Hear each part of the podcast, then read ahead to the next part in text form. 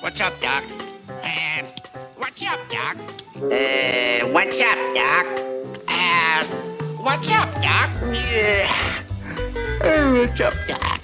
Uh, what's up, Doc? Well, hello there, ladies and gentlemen, and Looney Tunes, and welcome to another exciting episode of Hold Up, where we look back at uh, the movies of your childhood. You know, if you're a, if you're a millennial or a like Gen Y, Gen Z, I guess in that range, and uh, we see how well they hold up. Uh, I'm one of the hosts, David Dennis. I am joined today with. Here I am, Matthew Cleary. Nice to be here, David. Thank you again for having me.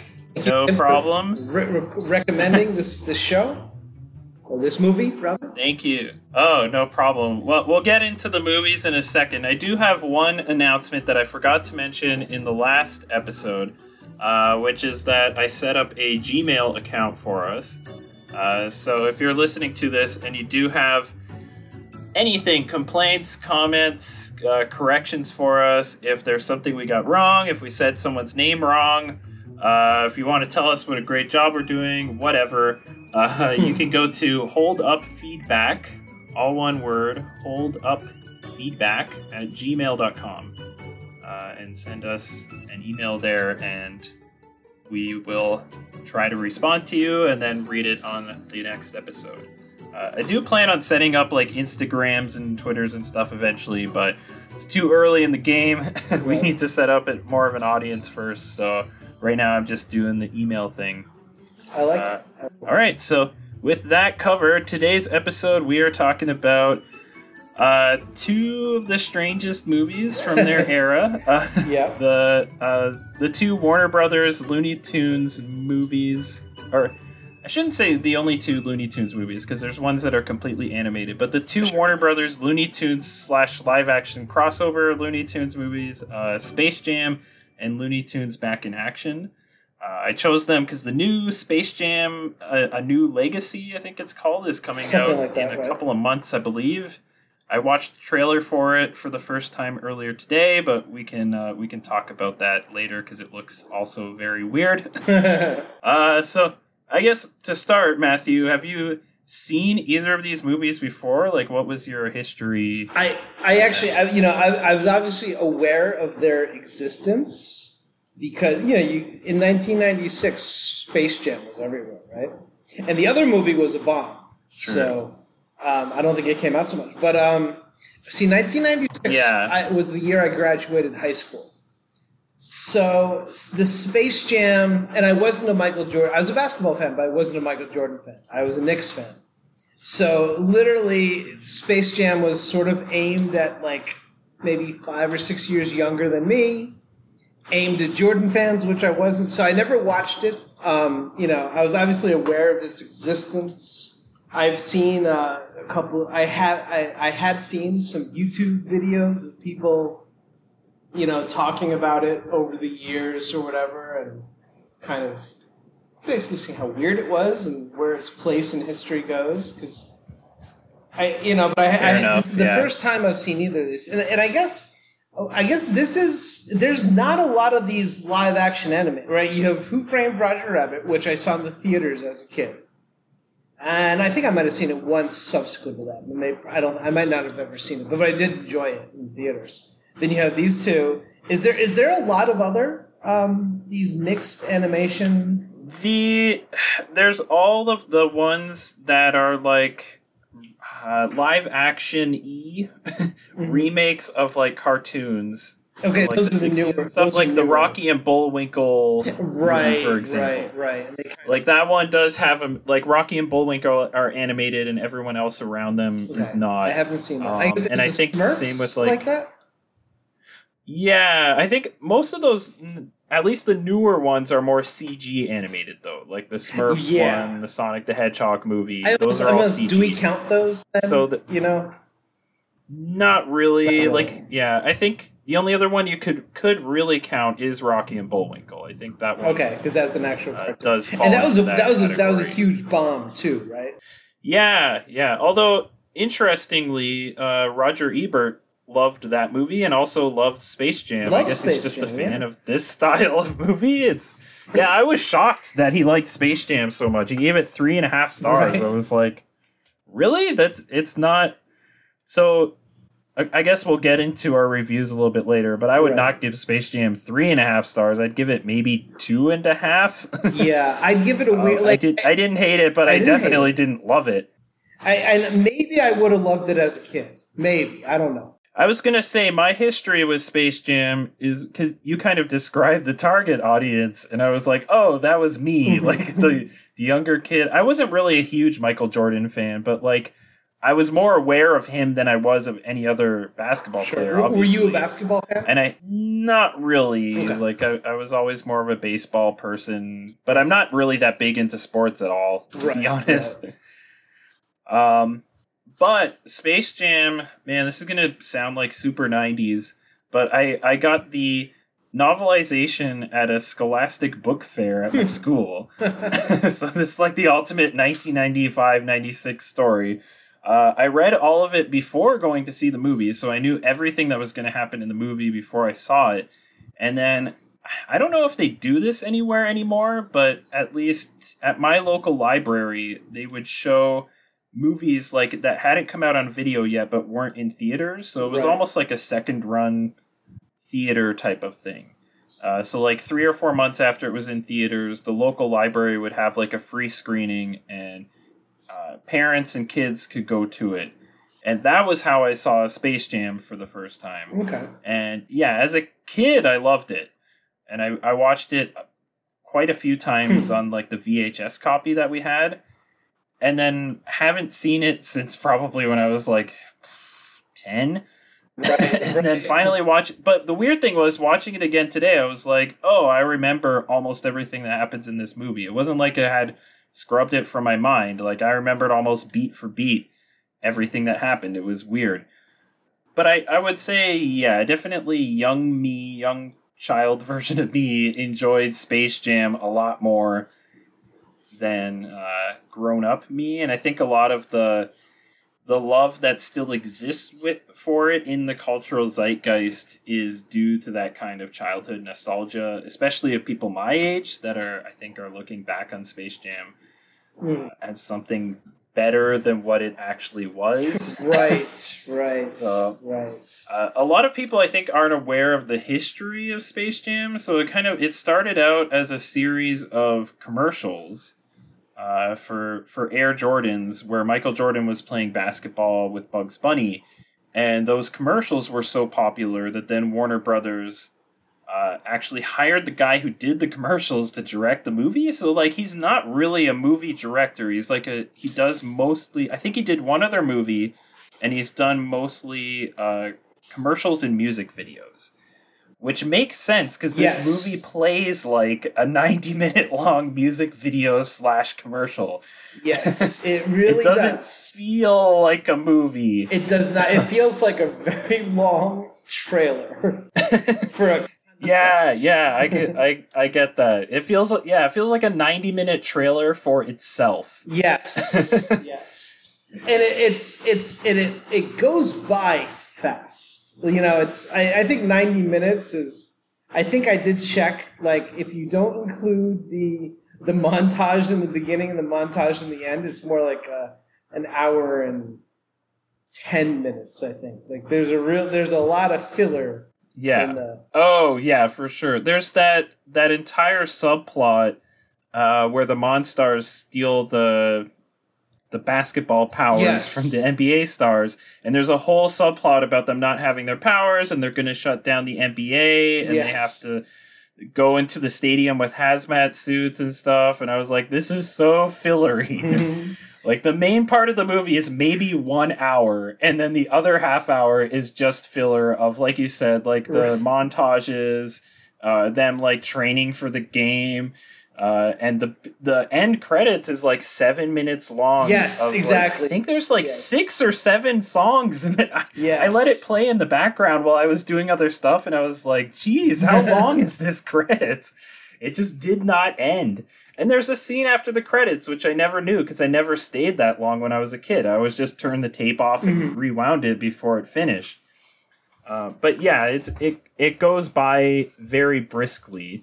I will yeah, say it- that. it- there's very little to the plot. You know, it's sort of and what there is makes no sense. no, and it, exactly. and you know, the, the basketball game is roughly half of the movie, I think, more or less, and maybe yeah, maybe a little bit less. a little like bit less, yeah, forty percent maybe. Um, and you know, the the, the whole the, all the tropes are there. Losing in the first half. Michael Jordan gives a very, very uninspired speech at halftime, which I think was, I think that was that was kind of a really missed opportunity. They really could have gone for it there and have him do like the Al Pacino in any given Sunday sort of, give him like a ten minute monologue, like with And then at the end, like, still have the same joke of like everyone being asleep, yes, kind of thing. I would have I think that would have been I would have been great if it was sort of like some Patton sort of you know Brando esque monologue, and um, you know it was it was just very it was it was very um, like okay well that's the motivation there. But at, like at that point, I sort of I did sort of like how all the Looney Tunes, like half the Looney Tunes are like dead by that point, right? Did, didn't they? They killed Foghorn Leghorn, and did you know? I don't think you see him again, right? You Oh yeah. gets incinerated. I don't know. I don't know if it. I never noticed. Yeah, because he's just like fried chicken at Mm-hmm. one point, connected to an IV. But I don't know if they show him again at the end of the movie and he's like revived or not. And he, did, do you notice he was whistling or he was singing attention. Dixie as he was bringing the ball up, and the Monstar um, incinerated him. You know, it's like I wish I was in the land of cotton, and then I was like, what? I. I wonder if that. I wonder if you know what was that? Twenty years ago. I wonder if they would. Twenty five years ago. I wonder if they would do that now. Sing. I don't think that would be a scene in the new. Yeah, there's a, there's a lot of stuff that they're already talking about cutting out. I know Pepe Le Pew is not going to be in it at all Mhm. Uh, because it, because he's such a rapey kind of character. Mhm. Um, Real although creep. he's not, I would say when I rewatch Space Jam, he doesn't do anything No, like he, that. he doesn't never, even um, interact with the girl bunny. with Lola. Yeah, it was like, oh, he doesn't interact with Lola at all. I thought I thought maybe I was misremembering, and there was a scene with them together, or him like kind of drooling over her, but. Nope, he just like he kind of stinks up the court in Mhm, one yeah, very short gag, a and I think he has one other line, and that's it. Right. He's barely in the movie. Um, but yeah, the, they cut him out, which I don't know. I have mixed feelings about. I think they could keep Pepe Le Pew, but just like rewrite the character Yeah. to be Exactly. less Or- or rapey they- and creepy. Maybe, maybe but instead, they're just getting rid of him. yeah, they could- like in the in the um, you know there's a there was a few moments I'm trying to think of this specifically, but there's a few oh the where Bugs it's actually no that's in the other movie where Bugs Bunny dressed up as the girl bunny at the dinner and they sort of made fun of yeah. like they could do that in the new one they could sort of make fun of the of the things that are you know the things that would that are like I- not okay anymore. Yeah, just kind of wink to the audience, sort of thing. I don't, I don't, I don't know. Sometimes when movies do that, it's actually kind of annoying, but it could work. But I, I- what I did learn is I didn't. yeah, there's times where Go ahead. there's times where it does work and times where it doesn't. Like Yes. I'm, I'm thinking of the new Clash of the Titans remake has a scene where uh, what's Sam whatever the guy from Avatar. Yeah, Sam Worthington, Um, ter- terrible he- actor, right? he- Sam Worthington. He grabs um, Bubo, I think its name was Mhm. the the like mechanical owl from the original Clash of the Titans, and he's like, "What's this? We don't need it," and then he just throws it down yeah, and that's I was just like, what the hell? Like that, I I, didn't know like that. what you're doing. Like you're winking at the audience, like, haha, remember this character from the original?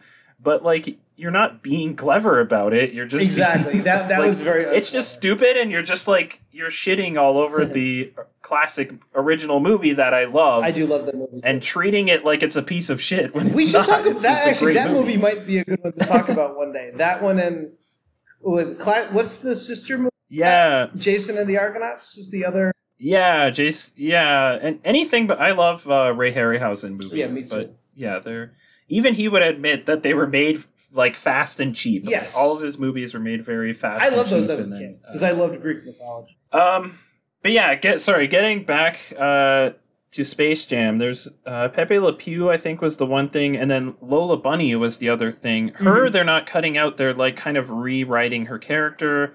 Uh, which rewatching this, I was okay with it because um, she doesn't do that much. Like they No. establish her as being the only one of them who's good at basketball outside Right. of Michael Jordan. Right. And I was like, okay, let's see how much. I, I really tried to pay attention to her in the game. I was like, let's see how much she actually contributes to the game. Mhm. And it's almost nothing. She scores about the same amount as all the other tunes do. Like, And there's the one Monstar that keeps on flirting with her. Like the one Monstar keeps on like kind of creep on her. That was sort of like I guess a subplot. the one that she like pulls his pants down Yeah, or the- whatever. I guess and the she's like, nice one. butt.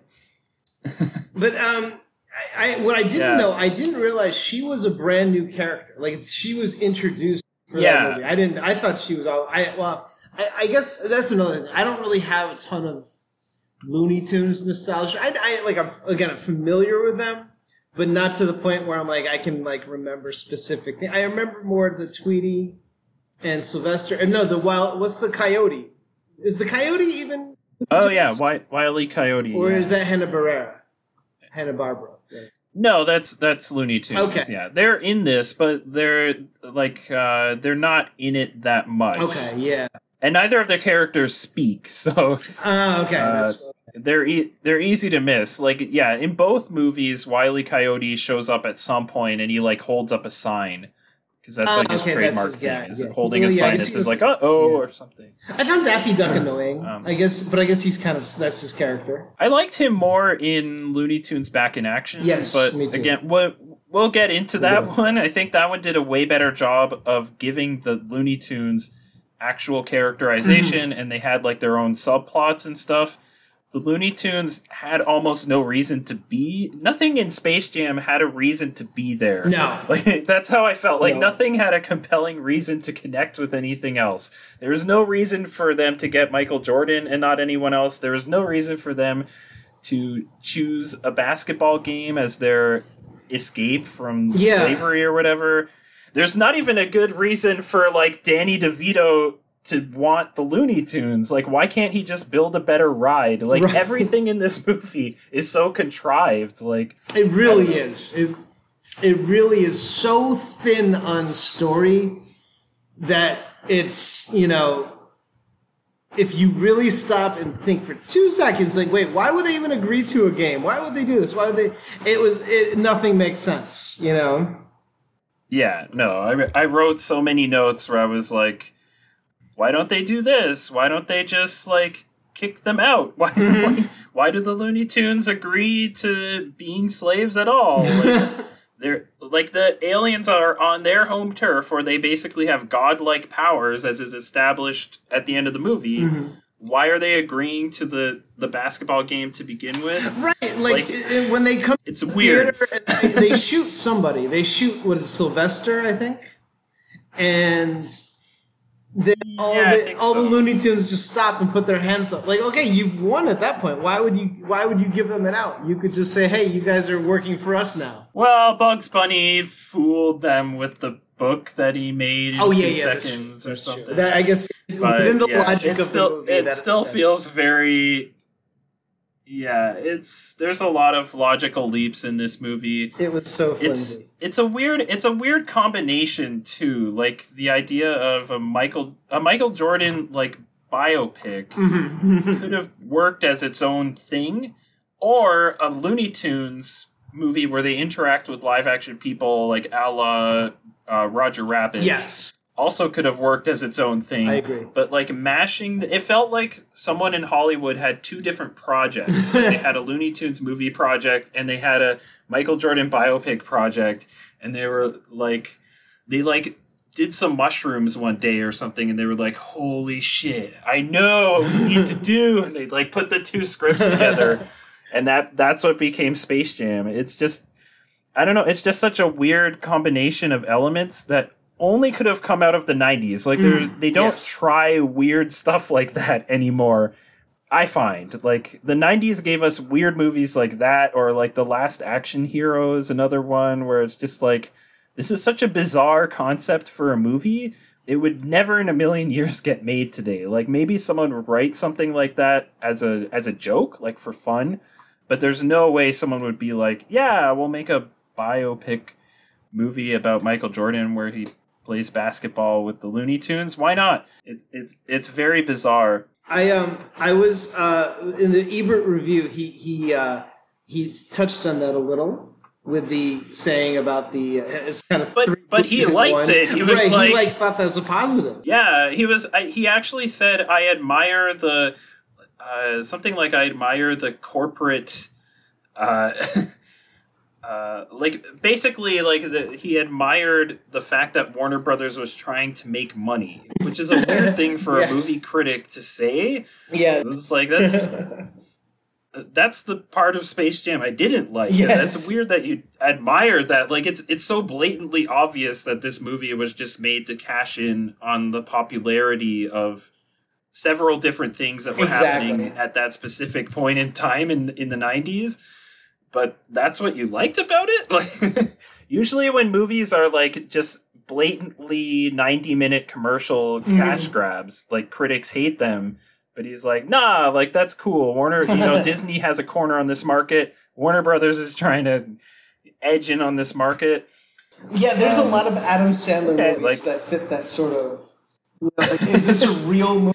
It's just- is this, uh, It feels like Roger Ebert must have had just had a really good day. Like he, he had the best slice of pizza. He had the best slice of Chicago deep dish pizza he'd ever had that day. And then he went and watched Space Jam and was like, "Hell yeah!"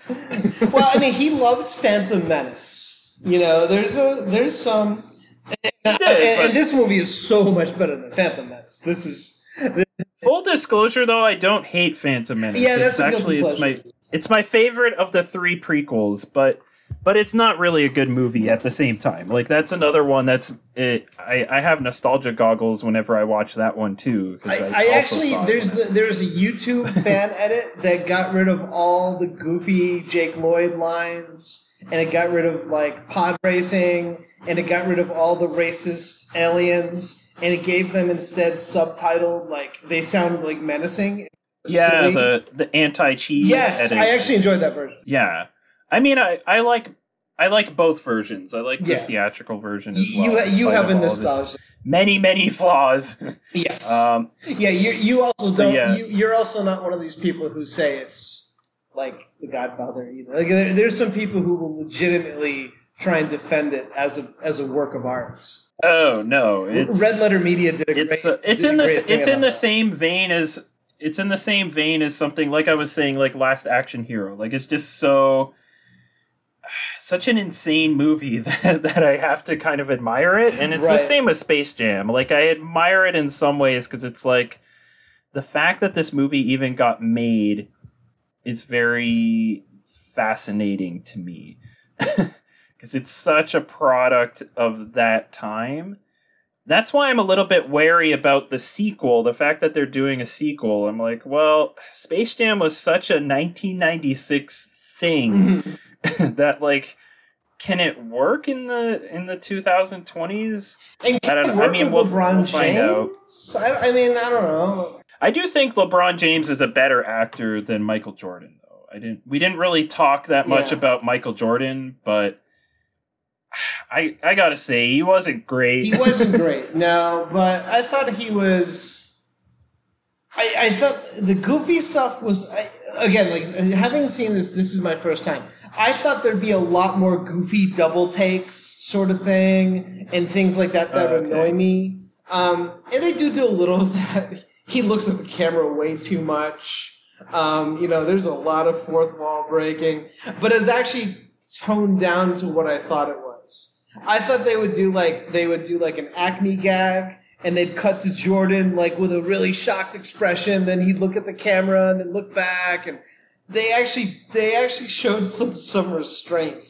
No, but he's almost it's almost too far in the opposite direction. Instead of that, he's just not reacting to anything. That is like true. when he first gets sucked down the golf hole He just accepts and it he winds up in Looney Tunes land. He's like, "What's going on? This is weird, guys." Yeah, that is If- true. I wrote in my notes like does Michael Jordan visit the Looney Tunes like on a weekly basis? Like Right. it doesn't feel like he's there for the first time. It feels like he goes there all the time. That's a and he's like, "Come on, guys, I was playing golf. I'm busy. I'm a busy man. I can't come here every week." Like That's actually a great point. he's so mundane about it. to the point that actually, for a few minutes, more than a few minutes, I actually thought that I'm like, oh, wait a minute, is this sort of a Roger Rabbit universe where tunes? Because remember how Yeah. the tunes? I don't know, they're not tunes. But the, the the bad guys were at the the Knicks game. The Knicks were playing the Suns when they stole Charles Yeah. Barkley and Patrick Ewing's powers, and the woman is like, yeah, there's a creep next to me and a. the wife from Everybody Loves Raymond. Oh, that's what that is. That's Patricia. Yeah, I didn't. I didn't. I didn't notice that at I first. I don't remember her name. She's And then one the, of those the- like uber right wing. Uh, not that that matters, but uber right wing uh, Hollywood oh, I. I didn't know that actually. But and then the guy, her husband in that scene is Dan Castellaneta Yes. from uh, Yeah, The Simpsons, which I didn't know Was- that I as a thought kid she was either. Sean Young. I thought that was Sean Young from Oh. Wall Street from Blade Runner because of the haircut. And, I'm like, then I'm like, no, that's not Sean Young. But I then I didn't really take Patricia Heaton. That's the actress's name. yeah, Patricia Heaton. Yeah, she's a big um, anti-abortion advocate, right-wing advocate sort of thing. Which whatever, that's her. That's her thing. That's fine. But um, okay. that's uh, Yeah. that's sort of her claim to fame, fame in Hollywood. Um, she's a she's one of the few Hollywood right-wingers. Um, but it's funny. I did not know. I, I I knew it was Sean. I knew it wasn't Sean Young, even though I thought it was. But okay, it's funny. It's Patricia Heaton in a early cameo. But yes, okay. Yeah. So I thought, okay, this is a universe where tunes exist alongside people because also Larry Bird and Bill Murray didn't really react that much to Michael Jordan getting sucked into the hole. Yeah. They're like, oh well, They just they finish their game yeah. they don't call the cops. There's no. They're so, like, we'll we'll I- mark that as a two because we were kind of yeah, uh, upset yeah, we were. after And, Michael and- and- and then. I was like, and then after a while, I'm like, oh wait, this isn't that sort of universe. Why is Michael Jordan not reacting a little bit more to the fact that he's in a Yeah, th- those were my thoughts exactly. like in Looney Tunes Back in Action is that type. Like Looney Yes, Tunes Back in Action yes. is the universe where the tunes and the people yes, coexist. there's- so it's like Daffy fine Duck that like goes to a board meeting, and that's the yes. yeah. So that's fine, but Space Jam, everyone in that movie should be like, "Holy shit, the Right. Looney Tunes are real!" Whoa! But also- but they're not. They're just like Those two even Michael Jordan's kids universe, are like right? whatever. back back in action in space. Uh, n- I don't think so. I think they're like spiritual sequels. Ah, uh, okay, Back in okay. Action, Back in Action started development as Space Jam. 2, Yeah, Spy Jam. evolved. yeah, and then it like well, first it was just Space Jam Two, like they were going to bring back Michael Jordan, and then when he didn't want to come back, they changed it to Spy Jam, Oh, okay. uh, which was going to star Jackie Chan. And then Jackie Chan dropped out, and then Joe Dante got attached, and then that's when it became uh, Looney Tunes Back in Ah, Action okay, okay, okay. which is more just because Joe Dante is like a big uh, Looney Tunes fan, is Yeah. evidenced by like every single one of his movies where someone's watching Looney Tunes Right. in at least one scene. Oh, Uh, and Chuck Jones has, like, that in cameos in a lot of his They stuff. were watching Looney Tunes in Space. They they went meta. Oh yeah, my, on Michael Jordan's weirdly small TV in his giant house. Okay, let's talk about I that wrote in my notes. I was like, why is why is he a multimillionaire with like a TV the size of the TV that I had when I was a kid? Like he should have a giant TV. His house was like an oak, like a very nice house in like a McMansion neighborhood, like in a cul-de-sac. It wasn't some basketball player's forty million dollar, however much I don't know how houses cost, you know, multi-million dollar mansion. Yeah. It was like a two hundred thousand dollar house you'd find in suburban Tampa, Florida. It was very weird. Yeah, I think they were trying to downplay. Like, I think they were trying to make Michael Jordan more relatable Yeah. by like downplaying how rich he is. Yeah. Uh, yeah, because I, I think they didn't want to show that act in real life he lives in like a giant mansion and he has like five big screen TVs, Yes, he has one his in every own basketball court in his house.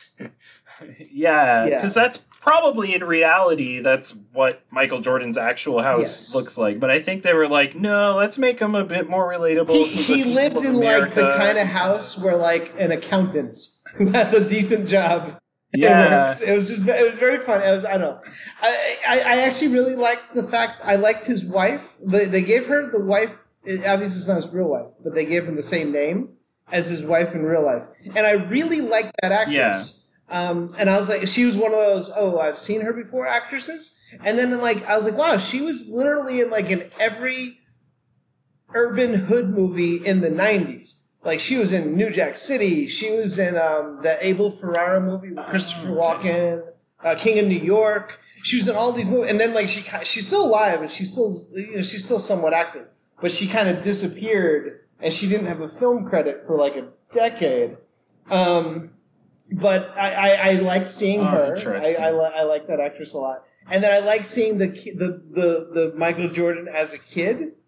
Um, he was another one who's literally played the kid in every hood movie from that. Like he was in Menace to Society. He was in- Oh, really? and, and then I was like, all right, let me see what this guy's up to. And he's got like an active Instagram. He's sort of doing his thing, you know. He seems like I actually I went to follow him. He seems like a nice, you Oh, know, nice. guy. But um, and I guess he's like he's very very somewhat. He's not he's not active, but he's not like retired. Like like I, we talked a little about Mia Sara last last episode. He's not like or whatever. He, he's not like that level of retired, but he's not. You know, you don't see him in anything. But um, I was like, it was one of those things where I'm like, man, that little kid looks familiar. And I was like, oh yeah, okay. He played the little kid in like ten movies I really really liked.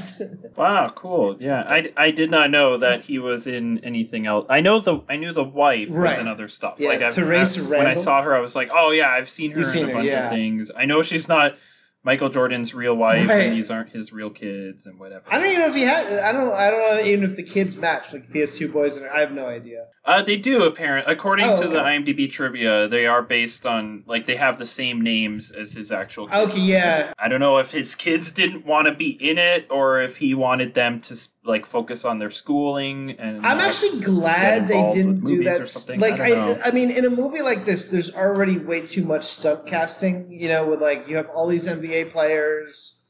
I'm glad they didn't have a bunch of, you know, not not that the kids that that did play the roles had a major impact on the movie or or were some terrific. You know, Well, they they meet Bugs Bunny and Daffy Duck, and like everyone else in this movie, don't react at Yeah, all. they are like, just they like, okay, up. good Yeah. luck with the game. yeah, Bye. great. like yeah, that was kind of weird. Um, but yeah, the um, wh- what did you think of Bill Murray? Uh, I mean, I thought he was fine. I'm not the biggest Bill Murray fan as much as Okay. a lot of other people are. Well, this is pre Uh, Rushmore, right? Because Rushmore is what is Rushmore? Ninety eight or so? Ninety nine? uh, uh, I thought Rushmore was around 2000, 2001. Okay, But it may it might have been late 90s. That actually sounds right. So this is pre Renaissance Bill Murray. This is sort of the Yeah.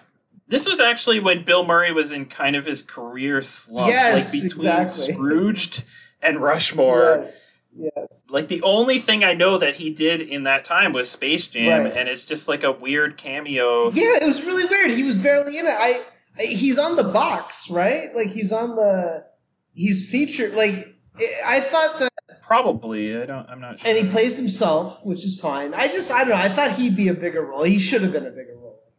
That maybe would have made it. I just thought it was funny that like he shows up and says like, "Oh, I'm friends with the producer." Uh, As a kid, I didn't get that. Now I'm like, "Oh, it's because Ivan Reitman produced this movie." Right. That makes And then, don't they hate each other, or didn't they start to hate each other after? Like they had a falling out, right? Pro- I've, Bill Murray has had a falling out with Yeah, almost everyone that he's ever worked with because he's, uh, like, I don't want to disparage the guy too much, but he's- pretty notoriously difficult to work Right. with. Um, and even in this movie, it seemed like he didn't really want to be there, no, and then he just kind of the left. Like, yeah, like even at the end, Michael Jordan's like, "Why don't you stay?" And he's like, "No, I got bad knees. I, I gotta leave." Oh, and then there's like, like Larry, Okay. Larry Bird can't act either. And there's that weird scene with Larry Bird where like he's just like kind of saying, "Yeah, I could have like I could have been in the M." I'm like, wait, I forgot that was like this was sort of like a weird little subplot where Bill Murray Oh yeah, we replace kept the- trying to get. Yeah, I was like, Yeah. wow, that's a that was a weird little aside that didn't really work. But um, you know, it, it, I I I don't think any of these things. I don't think if you made the perfect Space Jam, I don't think. I don't think I could ever say it was like a three and a half star movie. You know, the perfect version of this movie No. is still a goofy cash grab with a bunch of non-actors. You know, um, Yeah. I feel like the perfect version of Space Jam is not a movie, it's just like a series of commercials and Yes. music videos. Like- Yeah. yeah, Especially because the, the one compliment I will give this movie is the, the soundtrack kicks ass. And I, I still think it kicks ass. I think this movie has just a really good, it had a really iconic soundtrack Yes. in the 90s. There was like three or four hit songs from this soundtrack. yeah, and I still think it hold like that part of it Oh, holds up really well. up. As soon as like as soon as that opening scene ends and he's like running at the the uh, basketball net as a child and the the theme song kicks in, I got like chills yeah, down my me too. spine. I was like, I was like, hell yeah. yeah, I do like this. and then the rest of the movie kind of let me down. I was like, oh, it's not as exciting. That opening credits is like the most exciting part of the movie when they're just showing uh, basketball footage, and then it just shows like the close-ups of the lights, and it's like Space Jam, starring Bugs Bunny. It's like, yeah, I'm in for the best movie ever, and then. Yeah, it's kind of a letdown after that. it just has a, a really kick-ass opening credit, opening title scene. I guess it's uh, uh Batman kind of had the same thing going on Yeah, too. The yeah. '90s was just a the the '90s was a good time for good soundtracks and and uh, epic opening title Yep. credit sequences, which they they don't do that anymore. A lot of movies now just take the Christopher Nolan style of like just start the movie right away Yeah, cold don't open. have any opening credits. Uh, yeah, like the cold open. Like it, if they have anything, it'll just be the title of the movie. Yeah. and I'm like, I kind of miss uh, where it, you. It kind of gave you a chance to settle into the film a little bit by having like that two minutes of just telling you who's in it, and it, and just like kind of showing off the style of the movie Yeah, before the movie actually starts. I agree with that. Uh, the the only movies that still do that are James Bond movies, and that's just because they like it's part It's of the part of the formula. thing, like yeah. they kind of Oh yeah, that's the cold. The, yeah, Bond always has the cold open where he has some sort of unrelated thing. Yeah. yeah, that's the gimmick. But then they have they have like the theme song. with yeah, all the exactly. Yeah, they do like a five ten minute sort of opening action sequence that's not related to the movie. Then they do the the the, the sniper and then the, the song. Yeah, I like that. But I yes, yeah, that's that's um yeah, I don't see that as much. Uh, so yeah, would you? I guess like that's pretty much all the stuff I have to say about Space Jam. Would you say that Space Jam holds up? Because I Um, would say probably not. I would say no. overall. I would say if you showed this to like a kid who like, okay, yeah, it, it, it, the nostalgic factors there, fine. Um, like I said, it's the first watch for me. You showed this to like one of my students here, one of these eleven or twelve year olds. I don't know what they'd get out of it. You know, if that's and that's the target audience, right? Eleven, so because so like an older kid, because there's cartoon violence. There's some weird sort of like crumpling up Michael Jordan and playing him as a basketball, which maybe younger kids would be a little frightened by. There's the luscious rabbit, which is which is kind of weird. I wonder if Which is weird for this. Yeah. sexualizing the cards sexualizing the cartoon is nothing nothing new. Sexualizing a, um, an, an anthropomorphic is that the word cartoon is also I don't think anything new. Uh, but you know whatever. I I don't think it would hold up on that respect. You know I don't know. Michael Jordan is like the owner of the Hornets, so you know even if my students were like basketball fans, I don't know what they'd get out of it in terms of. There's no real bas. You know, there's no. There's a. Actually, he, that's not true. There, he actually has some nice basketball moves, which they did a pretty good job of incorporating with the monsters trying to stop him. Um, but you know, the technology is, is so far advanced right now in terms of, you know, I, I think without a story and without sort of like today's CGI animation, Pixar level sort of thing, I don't know what a 13, 14 year old would get out of it now, you know? And and I, yeah, if someone loved it as a kid, I guess they might love it now. But I mean, that's, the, that's the whole thing. I I I, I didn't lo- watch it as a kid. Yeah. I didn't love it now as an adult who is familiar with Michael Jordan and the Looney Tunes. I didn't hate it. You know, it went by so quick. And um, there's a few gags that are like, yeah, that was kind of clever. And a few gags were like, that was really dumb. I don't think I laughed. You know, I didn't. It wasn't funny. Yeah, I only like chuckled I at a few parts, yeah. but yeah, nothing. The the only part that really uh, still kind of made me laugh was uh, where Wayne Knight is trying to dig up Michael Jordan, Yeah, that and was the clever. like, "What are you doing?" And he's like, "I'm fixing a divot." that He's was pretty fixing clever. a divot. Like I don't know. That was that was the one part, and and I didn't mind actually the the stuff with the even though it was a pointless subplot, like the stuff with the basketball players that lost their powers. oh, I was gonna, Like, gonna mention had- that. I actually had a few funny moments Yes. with them. I actually laughed. A f- I actually did laugh a few times when when the one said um when it, when the one psychiatrist said to Patrick Ewing, he's like, "Is there any other places you can't perform or something?"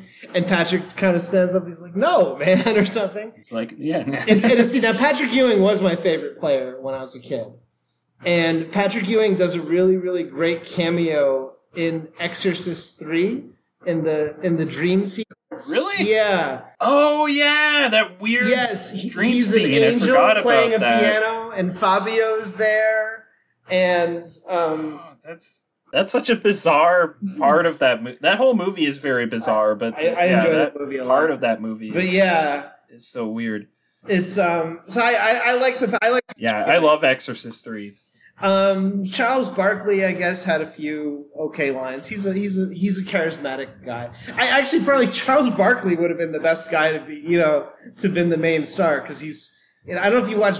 Yeah, but he's you know he's the main announcer guy on the on the the halftime shows, and he's probably the most charismatic sort of guy. I think yeah. Out of all the all the five guys they stole powers from, plus Michael Jordan, like uh, Charles Barkley's probably the best actor Yes. Uh, out of all of those non-actors.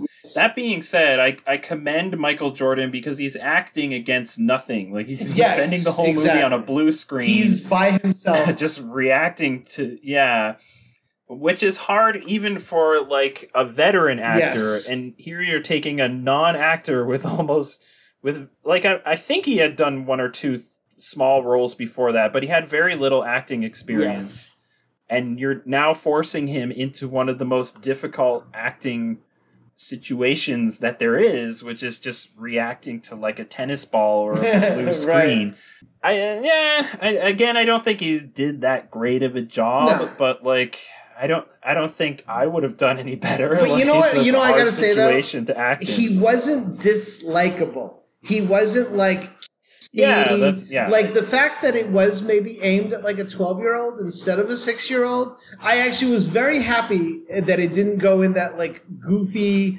because that was probably one of my biggest criticisms of michael jordan was and this is something i thought of as a as a kid was that in in real life michael jordan is probably either the first or second greatest player of all time between him and kareem um, he's a ruthless, ruthless, ruthless person who only wants to win. Like, if you watch his Hall of Fame speech, he's a miserable person who keeps grudges since getting cut from like his high school team. He still has grudges. He's not a nice guy, but like the NBA of that era, um, you know, you're not a big sports guy, but okay, so they went from, and, and this, I'll be very short with this. no, I'm fascinated by all this stuff because I don't know Okay. anything about Okay, it. Okay, so the NBA in like off. the 80s, pre Magic, pre Bird, was basically on tape delay.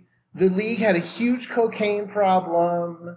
You know, they had a lot of college stars who'd wash out in their first three year, uh, first three years in the league because of drugs. Um, the league wasn't popular. Magic and Bird came, they popularized the league, and then Jordan came and just sort of transcended the league. And then they started coming out with these shows like Inside Stuff, and these were sort of aimed at like little kids in the Midwest, Midwestern United States. And they'd be like, "Yeah, let's look at Michael Jordan, you know, at home, you know, playing video game, like like goofy stuff that you know wasn't happening because in real life he was a gambling addict. He was completely driven to win. He was a, a person that a lot of his teammates hated him because of how intense he was and stuff like that. He wasn't some kid friendly, you know, do to do kind of guy.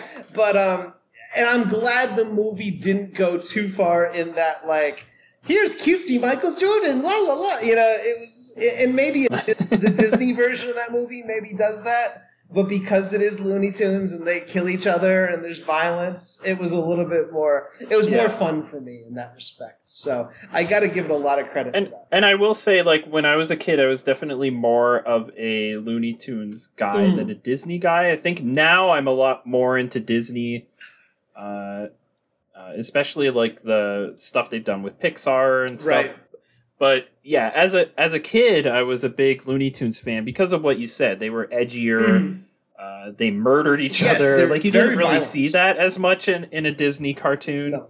You're right. Uh, yeah, the there was no Tunes, real like they're marketed to kids, but yeah, and, and they there really shouldn't There was no family friendly, like you know, guys. Now we're a family again, sort of message. It was just the coyote wanted to murder the bird. Like anarchy. The cat wanted to murder the bird. Like it was just there were there were characters who just hated each other by nature, and they didn't learn lessons. yeah, Yeah, it was very yeah, it's very nihilistic. Yes, I guess for something aimed at children. Daffy Duck will do horrible things to try and get Bugs Bunny killed by who's the hunter character? Sylvester uh, Elmer Fudd Oh, Elmer or Fudd, yeah, Yosemite Sam. I think and Yosemite usually the- Yosemite usually Sam. the ones yeah. trying to kill him. They actually, speaking of which, one, one they, they did a weird crowd shot of like a bunch of Yosemite Sam, like rednecks watching the like redneck cartoons watching the. Oh yeah, like his family or something. Yeah, that was like like okay, I, I think it was supposed to be his family. and that was like one of the few crowd shots. So I was like, wait, what? what they're playing to a bunch of yokels or something. It was it was kind of weird. it was kind of weird. But um, yeah, um, I, I guess I, I liked the weirdness of the movie. I can't say I was like really bored because it went by so fast.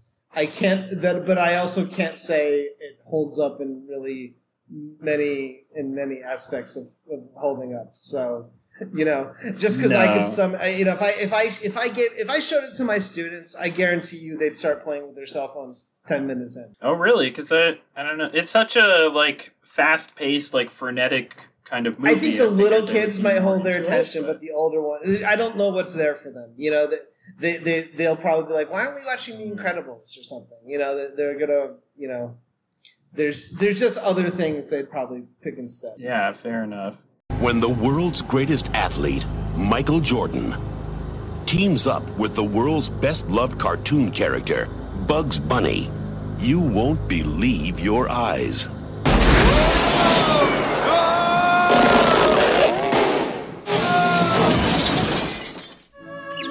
Uh, uh, pardon me, Mr. Jordan. Could I have your auto, auto uh, your John Hancock? What's going on here? We need your help! All right, I guess we'll kind of move on from here Okay, to yeah. the next movie we're talking about, which is 2003's Looney Tunes Back in Action, uh, directed by Joe Dante. To prep for it, I watched all the Joe Dante movies I hadn't seen yet, Okay, what, uh, what did except you for? The Howling, because I can't find The Howling anywhere. Really? Okay, I've seen that years ago. What what are the ones? yeah, I watched. I watched Piranha Okay. uh, Explorers, which is a really weird film. Okay, Um, uh, Innerspace, which I'm surprised I hadn't seen. I have seen that one. I, I knew a lot about Innerspace. Like I knew of it, I just hadn't gotten around to Mm-hmm. seeing it. And then uh, the last one was Matinee with uh, John Goodman, which is a really good movie. Oh yeah, yeah, that's a good one. uh, if you haven't seen it. And then yeah, all of his other like the the Gremlins movies and stuff like that. Yeah, that's sort of his claim. uh, and Small? Soldiers and stuff. Um, and then finally, after doing all of that, I watched Looney Tunes Back in Action, and I I feel like his. So there's a weird thing with this. So I I feel like his whole career was kind of building towards making a Looney Tunes movie, Right.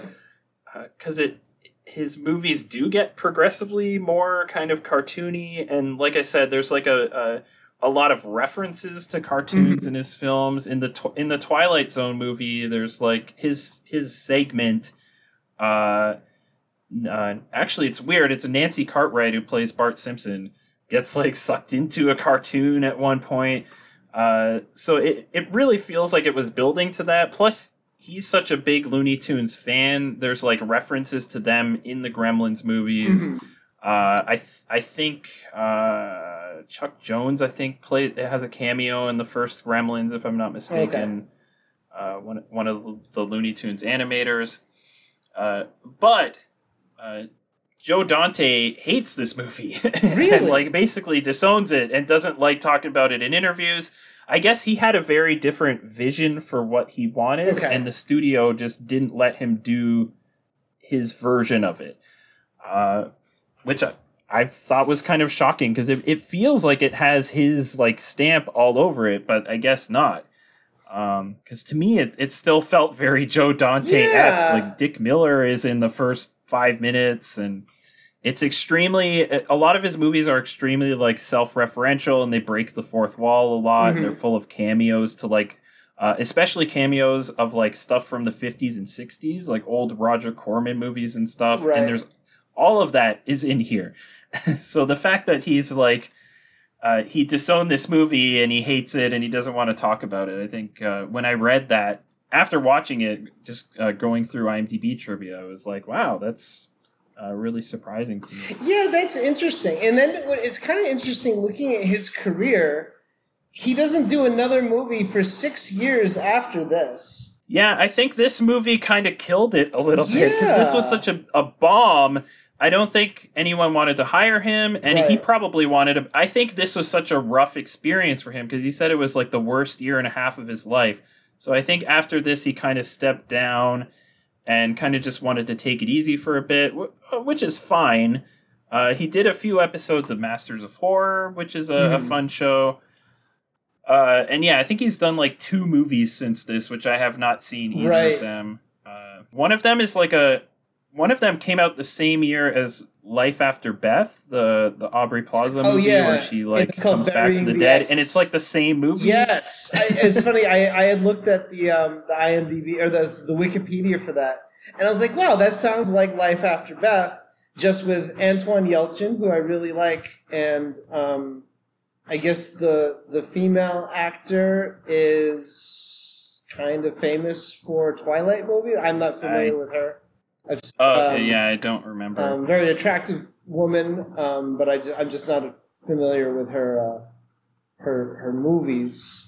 Antoine Yelchin, uh, Yelchin, obviously, I am familiar with. But yeah, I, f- I feel like everything like Joe Dante's career he kind of started out as sort of a nobody. Like he he made Piranha, which was like a Jaws ripoff Yes. kind of thing. It announces itself as a Jaws ripoff. Right. In, in the first in the first frame is like a the Jaws video game. It zooms out and someone's playing Jaws, the arcade game. Um, and then from there, he slowly started to build up his cred, and then he kind of got to make what I assumed was his dream project, which was a Looney Tunes movie. and then the that's studio what kind of her. tanked his career, which is which is That's weird. sad. Was Piranha like a horror a horror comedy, or was it? Did they play it straight? Yeah, it was it was pretty uh, deliberately comedic, I would say. Okay, because I guess most of his movies are that sort of. The Burbs is horror comedy, right? Yeah. I, remember I liked that as a little kid. Oh yeah, the Burbs is The, the Gremlins two is. But yeah, like the Burbs, the Howling, Gremlins, Gremlins Two. You know, actually, speaking of Gremlins too, it's kind of interesting because I remember. Oh yeah, Innerspace is a com is sci- sci-fi comedy too, which you know, I, and I would say that's not one of my favorite genres. Like I like it when it's well done, but it's hard to do it right. Horror comedy um, and uh, sci-fi comedy, it's sort of you know it can be very hit and miss. But um, I I, I remember reading um, I don't know. I think I remember I, I saw it on a um, uh, Red Letter Media, Media review on Gremlins 2 that basically the studio wanted him to make Gremlins again because it was such a success. So like, yeah, if you want to do a sequel, just remake it. New guy, new Gremlin, and you know, just you know, do the same movie again. We'll make a cash grab. But he went in a completely different direction. Yeah, he went like the 22 Jump Street kind of direction Yeah. where like the sequel is making fun of the fact that it exists. Yes, yes. The sequel is sort of announcing to people, I don't need to exist, so I might as well just be as completely off the wall bonkers as I possibly can for like an hour and 45 minutes Yeah. and sit down and you're going for a ride. and actually watching Looney Tunes back in action, the movie it reminded me of the most was Gremlins 2 because Yes. it had the same kind of uh anarchistic like Yes. energy of like I don't need to exist. I'm a I'm a spiritual sequel to Space Jam that uh, was stuck in development hell for seven years, Right. but just sit back and enjoy the ride because it's just going to be insane and there's going to be all sorts of references and uh, like I don't even think I caught all of the movie references in this. Like you almost need like one of those YouTube videos that like fra- freeze frames Yeah. it and tells you like, oh, this part is from this movie. Yeah. This poster in the background is referencing this movie and stuff like that. Like it, it's it's very dense in that sense. Yeah, in a way, it's uh, almost like a, like one of those Zabram. What, what are those guys called? Zaz movies. Zucker, Abram Zucker's sort of like spoof things. Yeah. Because in some of the, or it almost, in in a way, kind of remind me of Mad Magazine too. The way some of the spoofs were just sort of like, well, it's not really that clever. It's sort of like just a play on words sort of thing. Yeah, like Bugs Bunny doing the the scene from Psycho. Yeah. and he's he's just screaming for no reason, and then he pours like the chocolate syrup down the the drain, which I thought was funny. I thought it was, I, it's sort of the, is, you know, in a way, it's sort of that Family Guy humor, that sort of, you know, pop gag, pop pop culture gag, pop culture gag, which I enjoy seeing. I'm like, oh yeah, I've seen Godfather, and I've seen Godfather too. I like seeing the, you know, these movies referenced, but at the same time, it's like um, a lot of people have a lot of criticism for that style. But at the same time, like this movie wasn't built around just having all these games. No, like it no, did actually true. have a plot. It had a plot. it did. It had more. It had much more of a plot and a storyline than Space Jam Yes. did, and it actually it this one felt like a real movie. Yes. like you had you had Joe Dante, a very established director, directing it, Yeah. and then uh, Dean Cundey actually was doing the the cinematography, and he's one of my favorite cinematographers. This was actually Jerry Goldsmith's last movie that he Really? he scored the music for before he died. Sadly, Okay.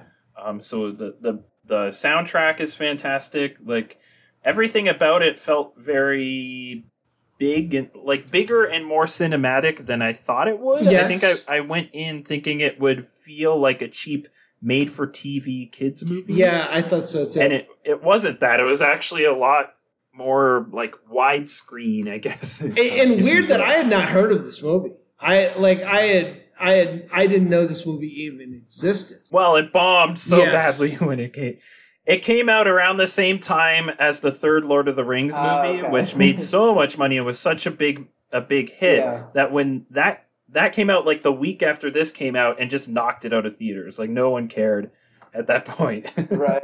like they just they released it at the wrong time. I think something else. I think it was supposed to come out in summer of 2003, and then Okay. something else came out. Finding Nemo, I think. came Ah, out which actually they they make a joke about finding Nemo in this movie, uh, and then because of that, it got moved to that uh, Christmas season, and then uh, Lord of the Rings just was like number one at the box Right. office for so many weeks and just killed this movie, and it it made no money. Uh, which I think was also why it took so long to make a second Space Jam because it's like Warner Brothers was probably wary, like, oh, we tried Looney Tunes back in action and no one saw it. right. Uh, but it, it's unfortunate because I do think this movie is is better than Space Jam. Like I said, it feels like uh, more of an actual movie, not without its flaws, mind you. Like I didn't love. It's definitely not my favorite Joe Dante movie. No. I didn't love everything about it. I really I didn't like the main girl for some reason. She just Okay. I don't know. She just didn't do anything for me. Um, and I didn't find Steve Martin all that funny. I don't know. Like, he can be funny, but here he was just like too cartoony. And I just, I don't know. I wasn't into it. I thought Brendan Fraser was fun. I thought he was. I, I, I actually do you do you like Brendan Fraser generally? Ah, I'm like iffy on him, I guess. He's made so many. I love the Mummy movies, movies, but, but I kind of I like I I, he, I like him, and, and then he like he's weird now. He's he does like guest star guest roles and like The Affair and stuff. It's weird. His career, it's a very weird career. It's like he almost had that. Yeah, He was in everything for a while. He is a he's a likable guy, even though he, like you said, he's made a lot of bad. He's almost like Nicolas Cage. I was, I Like, just Nicolas about to Cage say has that. made a was lot of to say. terrible career choices. He's made a lot of bad movies, but he's all he's a likable person. He's a little so- bit The Rock. yeah. He's a little bit. Um, he's a little bit. Um, he's he's a little The Rock, and he's a little Nicolas Cage. Um, and um, he kind of got out of shape. Really, like he went he went from sort of this action star to this sort of like bloated sort of. Uh, you know, like he he uh, you know I, I don't even know was he was he like a leading man, good looking guy or was is that, true story? Um, I had a I had an ex girlfriend um, who was like in love with like we actually went to what's the movie he did with Elizabeth Hurley or whatever her name Bewitched or oh, bedazzled. Yeah. like we went to see that in the I've never seen theater. it, but I It's know terrible. of it. But she loved him. Like we would like she would like she she was like she had this like the world's biggest crush on um on uh Brendan Fraser.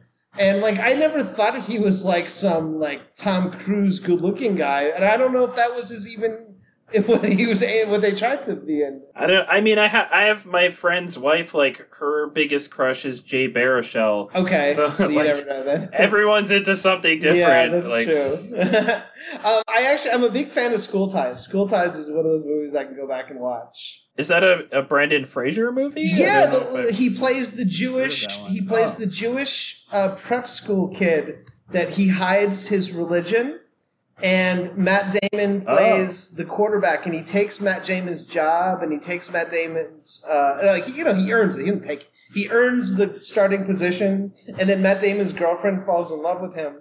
Then when Matt Damon finds out he's Jewish, Matt Damon turns the school against him. And like Ben Affleck's in it, and Cole, what's his name? Cole Hauser, I think the actor's name is. He's like in a lot of those. really, I've I've never heard of this movie. It's- when did this come out? Like late nineties, Uh, early '90s, early '90s. Um, Chris O'Donnell is in it. Um, Ben Affleck, Anthony Rapp plays a, a bigot in it. Um, Oh, and the the guy from the guy from uh, um, Dead Poets Society is in it. I think. Randall Batinkoff. Do I don't know if okay. Oh, this was the guy who didn't become the big star out of. This guy, he did like a couple. He he did a couple. Um, he Buffy the Vampire Slayer, The Player, School Ties, all ninety three, and Higher Learning, and then he became like a TV guest star kind of thing. Oh, okay. Yeah, I've never heard of him. He was like he, he was like sort of the one. That's interesting. He was, if you're watching School Ties, he's the one you would think that like more than Matt Damon or Chris O'Donnell, you'd be like, oh, this is the guy who's going to be the star because he had sort of like the he was Matt Damon's roommate, and he was like you know he didn't want to turn you know he, he was he wanted to stay loyal to Matt Damon, but then he's like he didn't really want to support Matt Damon because Matt Damon was an anti-Semite, so. um so yeah, anyway, so he was the one you kind of was like, yeah, this guy's gonna be a big star, and he's actually the one guy who didn't go on to do other movies. Um, Oh, weird. yeah, Uh, but yeah, I would I would say Brendan Fraser was like almost like not quite up to like that Tom Cruise like leading man level, Yeah. but like he kind of like scraped it I guess between like the first Mummy and uh this movie like around that time. Yeah. Like, between like 1998, 99 and like 2005. Uh, he was like trying to be the leading man, and then it kind of didn't work. And now it's almost like he doesn't know what to do, or or his agent doesn't know where to put him. Because, like he said, he just he's just doing like weird uh, guest starring like cameo roles. He was in like one of the new GI Joe movies. Right. He just sort of pops up out of nowhere. So yeah, Brendan Fraser has has had kind of a weird career. he did like a lot, like those like weird action comedies. I don't know, like George of the Jungle, which I've never seen, Inkheart, which I've never seen. I remember that was. uh, Oh yeah, I didn't like Inkheart. yeah, I, I think critics hated it, right? George of the Jungle I loved when I was a kid. It, th- that kind of has like the same energy as like a Space Jam or something. Like uh, very like frantically paced, very like self-referential as well. Uh, it's like the kind of movie where like the characters talk to the narrator and stuff like that. Like they they break the fourth wall a lot. But yeah, I'm interested. Like, uh, so this was your first time then watching this movie as well. Yeah, first time hearing of this. Like, it, you know, Space Jam at least had sort of like I was familiar with it. I like without seeing Space Jam. Yeah, it's got a cult following. Yeah, and you could also be like, okay, well, Michael Jordan helps the Looney Tunes beat some monster guys or whatever. You know, it's pretty easy to guess what would have happened without even watching it. This movie was a complete, like, complete blank slate. I didn't know it existed. I didn't know who was in it. I didn't know what to expect. I didn't do any. I didn't do any pregame sort of Wikipedia something like that beforehand. Um, so completely. You hadn't seen it either, right? But you were more familiar with it, or you had seen it when you were young. Yeah, I had known about it. Like I'd seen ads for it on TV Yeah. and stuff back when it came out. Um, yeah, like I, I've seen it on people's DVD shelves and stuff. Like I knew I knew it existed. Right. I just never bothered to watch it because I I thought it was going to be lamer and dumber than it actually I- was. It was actually a lot smarter It was pretty than I thought it was going to be. it almost had like a little heist movie thing going for it, you know, like kind of a Yeah, it had like an adventure Yeah. like Indiana Jones type of like there's a MacGuffin that they have to get, uh, and then that leads them on their little like adventure around the globe kind of thing. They Yep. go to Paris and then they go to quote unquote Africa, which Right. is very clearly like a backlot, yes, uh, very misrepresentative of what Africa actually looks like. Um, so yeah, that that part of it I didn't mind. Um, I really like the scene where they're at the Louvre and they're uh, Elmer Fudd is chasing them, and they keep going into different uh, famous paintings. Yes. and then the Looney Tunes like turn into the style of that painting. Uh, like stuff like that was really cool. I think that's what Joe Dante didn't like. It- he he complained it was Oh, too really? many gags, like just kind of like moving from Oh. gag to gag. At the like, let's like I uh, almost like that. Like, let's think of a way. Let's think of something clever. Now, how do we get to this point? Sort of thing was his in an interview his criticism with what the studio, I think, uh, kind of Oh, because that see that's the stuff that gave me the Gremlins two kind of vibe. Right. That's that's kind of what Gremlins two is Right. like, and I actually like Gremlins two more than the first Gremlins. Uh, yeah, because it's it's so anarchistic and Mhm. and and wild and crazy and like different. uh, there's just- part where like the movie. Yeah, there's that part where the movie breaks down and then Hulk Hogan shows up and he makes the projectionist restart the movie and stuff. Like that's there's nothing like that in any other movie, and this had had similar. I mean, nothing that that fourth wall breaking, but but like uh, a similar style. It's it's interesting to hear that like that's the stuff that uh, Joe Dante was against Mm. some of the stuff like the Scooby Doo, the reference to the Scooby Doo movie that came out in the early 2000s, I was like, okay, well, that's Warner Brothers because that's like their other property. And that Oh, Okay, movie yeah. just came out like the previous year. So, Matthew Lillard. uh, like, that was clearly like, that was not a Joe Dante moment. That was like Warner Brothers was like, well, we just had the Scooby Doo movie, so please put uh, Matthew Lillard on this table over here. Like, so stuff like that was kind of dumb. But yeah, other stuff like uh, the Batmobile showing up, I was not expecting, and then Roger Corman was directing a a Batman movie for some reason. Oh, that was clever. I like Um, I also I really I laughed a lot when they're in the desert and they see the Walmart oasis, and it's very I, I always laugh at like very obvious product placement, but it's like on purpose, and they're just making fun of product placement, like in Wayne's World when they're like, "Let me open this bag of. Oh yeah, I, I, I. I, like that. Yeah. Um, yeah, there's there's a scene like that where they're like they're looking at the Walmart and they're like, it was so nice of Walmart to give us all those Walmart drinks and pay us so much for saying Yeah. Walmart so many times. And actually, now that I'm thinking of that, I, I actually laughed a lot more here. yeah, compared to Space Jam for sure. Space Jam, like, see, this movie I probably wouldn't have laughed as much if I had seen it when I was like seven or eight years old. I don't know if I would have liked it as much. I laughed a lot more as an adult, but like Space Jam's the opposite. I think Space Jam I would have laughed more as a kid. Uh, but now as an adult, I, I just kind of like Yes. chuckled and smiled at a few parts, but but that's about it. Oh yeah, another weird thing was like uh, I mentioned in the first, not the first movie, but in Space Jam, Pepe Le Pew doesn't really do that much, or like they kind of erase the like rapey parts about him. Uh, this movie just like addresses it head Yes. on. Like there's a joke where uh, they're in France and Brendan Fraser runs into Pepe Le Pew and he's like, "Help me! There's a man who who captured uh, a girl in a bag and he's taking her up to the Eiffel Tower." And he's like, "Well, welcome to France." I was like, "Oh my goodness!" Like that's they're just diving right into that. Uh, same thing with like they show um, when they're at the restaurant and they show Speedy Gonzalez and uh, Por- Porky Pig, I think, are talking to each other about not being politically correct. Mhm. Uh, there, I didn't know that that was already a thing in 2003. Like I thought people more recently were complaining about the the non political correctness of of some of the Looney Tunes characters, but Mhm. uh, so I was kind of That- that surprised to is see kind them of address it that I thought at too. this point. It's kind of it's interesting, you know. Yeah, I thought this was more of a 2010s, like post Twitter kind of thing, like post cancel culture, Yeah. uh, where people are, are more open to talk about this this type of stuff and like and and how it. Uh, especially because we have voices from more cultures now than ever before. Right. Like, so people are more willing to talk about how this stuff has affected their culture. But uh, what's interesting with, uh, as opposed to like Pepe Le Pew, where they're just leaving him out of Mm-hmm. it, uh, Speedy Gonzalez, like they did cancel him for a bit.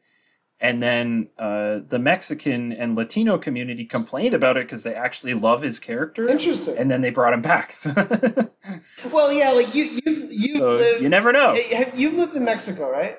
Also. No, I, I yeah, I only lived in Colombia and then I lived in Taiwan for a bit. I've only been to Mexico once, and it was a layover to another Oh, okay. flight. I, was gonna say, like, if you like, So oh, really if you look at Colombian, Mexican, um, in Ecuador, those three I'm familiar with. Like the comedies here, that sort of Speedy Gonzalez sort of humor is not offensive here. This is that's very, you know, that's just oh yeah, like the the, the humor, yeah, the humor in Latin America is is so not politically correct Right. at all.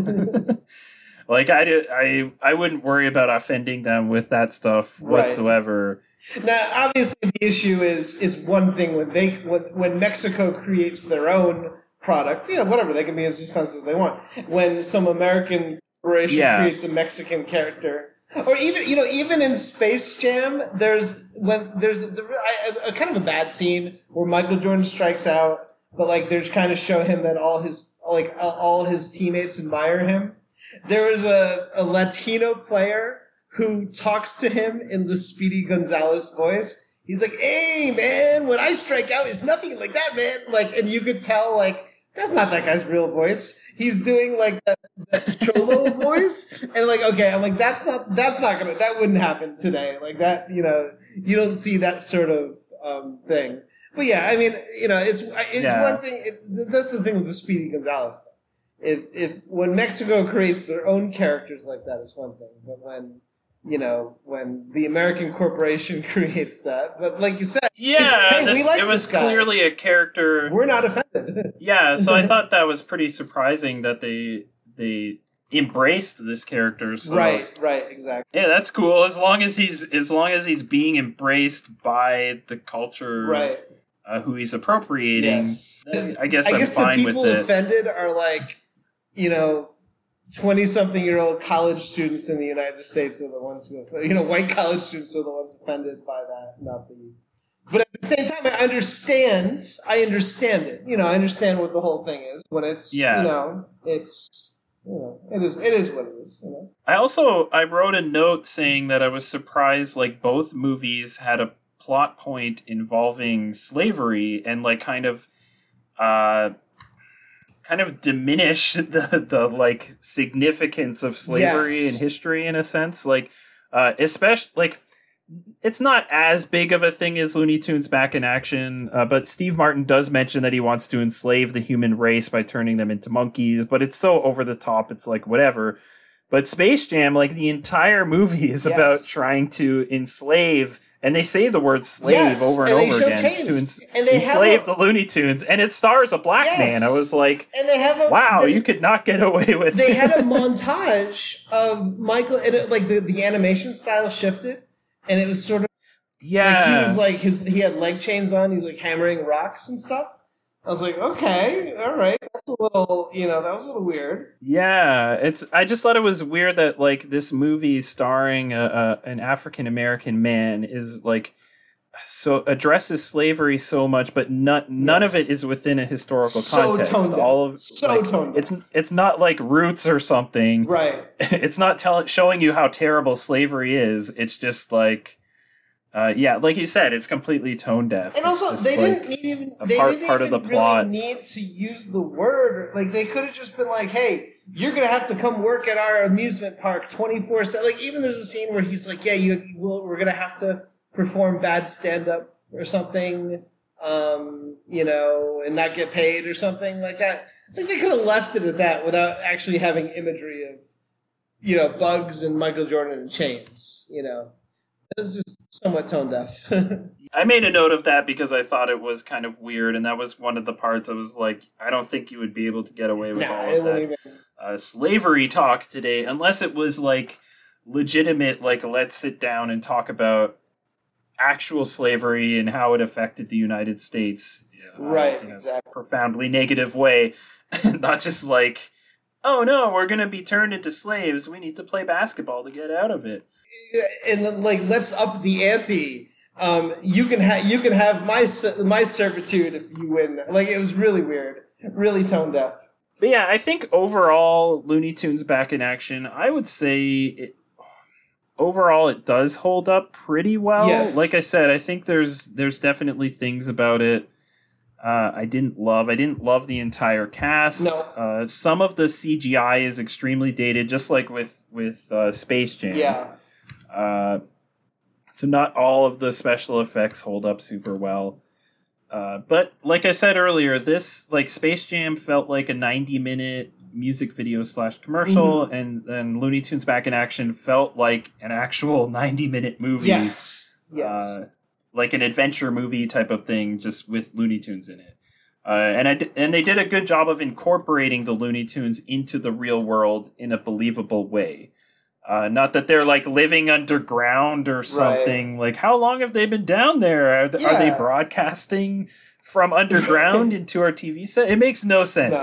no, you're right. but they did. I like the idea much more that they're real people, or they're they they exist within our. They sign contracts. yeah, it's like a Roger Rabbit Yes. type of thing. Yeah, Like- exactly. Toontown and Like, we just happen to have cartoons and humans yes. like and it makes it just makes more sense that way. it, it's weird to say it that Yeah. way, but it just makes more sense within the rules of the universe. yeah if space jam like you said if it if it was like that like if it was uh like cartoons are just part of our world Right. and we're just used to it and it's in an alternate world where there's still the nba there's still michael jordan but there's also looney tunes at the yeah, same sitting in the audience watching the game. yeah and and maybe there's like a thing where like cartoons aren't allowed to play basketball because they have all these magical powers Right, and they would win every game or something like you could do a lot more interesting world building Right. with it. it but i think they weren't interested in that No, when they just made wanted this to get They- from was- point A to point B as Yeah, they wanted exactly. to touch. They wanted to check the boxes. Michael Jordan quits basketball. Check. Michael Jordan is not a great baseball player. Check. You know, yeah it's um, and I, you know, and I guess that that that stuff I thought was actually kind of cool. The where he sort of made fun of himself for his baseball sojourn. yeah but again it seems like something from a different movie mashed into a looney tunes movie like it it didn't mesh together as well as the the plot of uh, Looney Tunes Back in Action feels like it wouldn't have worked without the Looney Tunes. Uh, Yes, exactly. or like or it could have but it would have been a really lame boring movie like a very it would have just been a very generic forgettable spy like family spy movie Yes, uh, like the spy next door or something stupid like with that dumb, with a dumb Uh, kid in like it. Something. the Looney Tunes definitely like elevated the movie in a significant way. So yeah, again, not perfect. I didn't. Yeah, there were things I didn't love about it, but overall, I would say it was pretty good. I don't know. What would your like final assessment of Fun. back in action? I liked it. be? It's a real movie. You know, it's. Um, I I, um, I I agree with you in some of the. I, I wasn't crazy. What's her name? Jenna Elfman? Is that the main character? Uh, yeah. I wasn't crazy about her. She was fine. I mean, it, it was it was what. Brendan Fraser's likable. I just, yeah, he's an actor I like. You know, in, in another version of this movie, I might not like it as much if they have someone in that role who I don't like or something, or like I don't know if I'd be like like to, to you know like to my colleagues or something like, hey, have you seen this movie? Oh, you should. You know, I wouldn't say it's that level. Um, I'd have them watch School Ties before, if they want to watch a Brendan Fraser movie first. But um, you know, not Bedazzled. That was terrible. But um, you know, I, I, it was good though. It was it was a good find. It's just one of those things like, huh, you know, didn't know existed. This is kind of a weird niche of like action animation that you know is, and it's a it's a niche that we're never going to see again because we've moved beyond that style of animation existing with people. Yeah, actually, yeah. This was actually the last uh, traditional animated movie that Warner Brothers ever Right, made. Like right. everything they did after this used CGI. Right. Uh, they actually they, they brought their animation team out of retirement apparently Right. to, just to work on this Oh, movie. speaking of which, did the voices bother you? It kind of bugged me a little because I'm like, wow, something sounds off. And then I and then I was like, oh, okay. Then I read on the internet that Mel, what's his name, Mel LeBlanc died.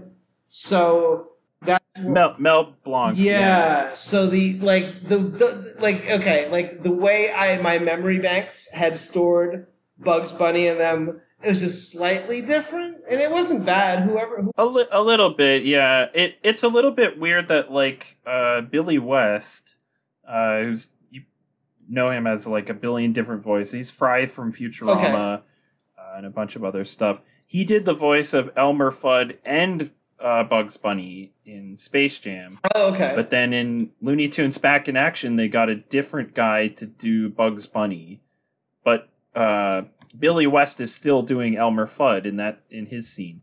So uh, the two movies did have different Bugs Bunnies, but I didn't find it all that distracting. Like for me, I think they matched up pretty well. And I mean, I watched them both back to yeah, back. it threw so- me off a slight bit, but wasn't in a negative way. It's not as bad as like the new Muppets I tried watching Oh, yeah. on Disney Plus, and the new Kermit the Frog's voice.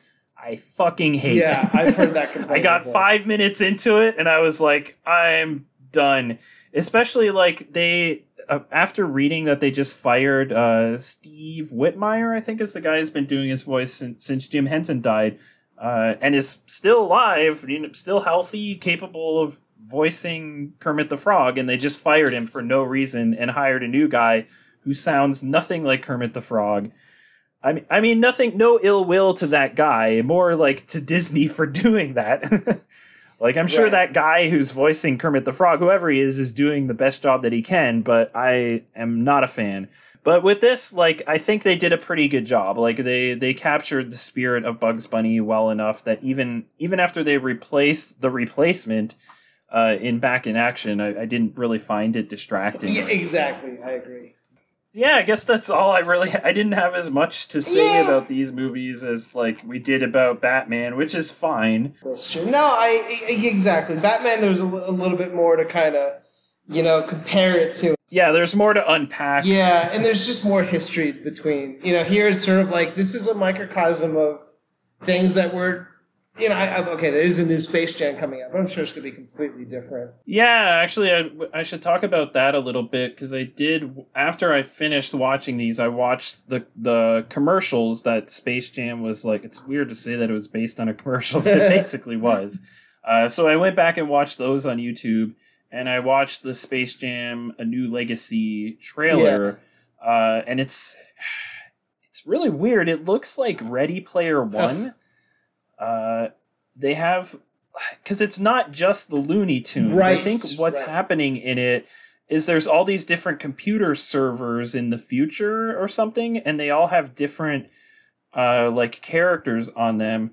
And th- I'm kind of positing some of this from the little bit of information that they give you in the trailer. But I think what happens is the Looney Tunes are so unpopular that they're just in a server that no one cares about. Right. but there but at the same time within this world there's also like they show uh the iron giant I don't, why do they keep bringing back the iron giant i hate that they show the iron giant they show king kong uh, there's all these like a, a, lot of other characters that Warner Brothers just happens to own the rights okay. to. Um, I hope they do a better job of doing justice to the Iron Giant because I hated what they did with him in Ready Player One. They just the whole point of if you watch the movie The Iron Giant, the whole point of it is it's like an anti-gun, anti-nuclear right. warhead movie.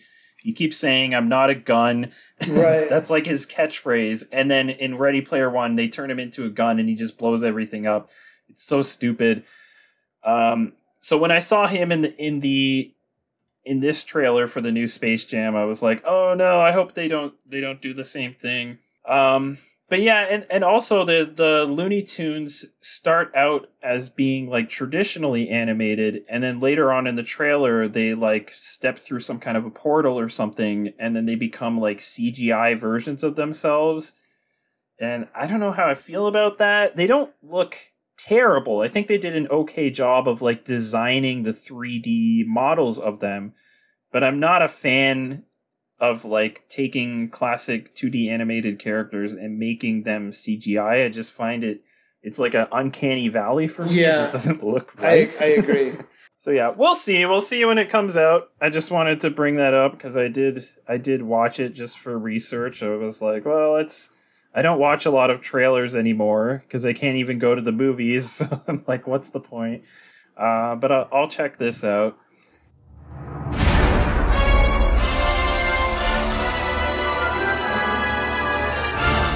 Somewhere in the dark underworld, there is a plan. A plan to rule mankind.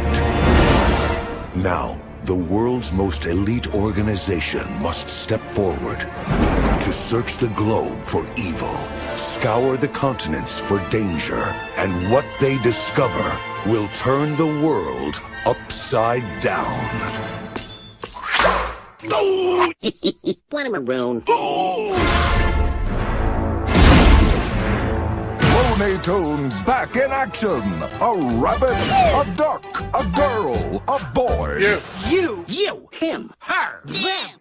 Um, I guess that being said, what are some of the the things that you've been watching or enjoying these days? If there's anything new since the last time we talked, I watched most of the new show Elite, which um, okay, here, here's my just a little.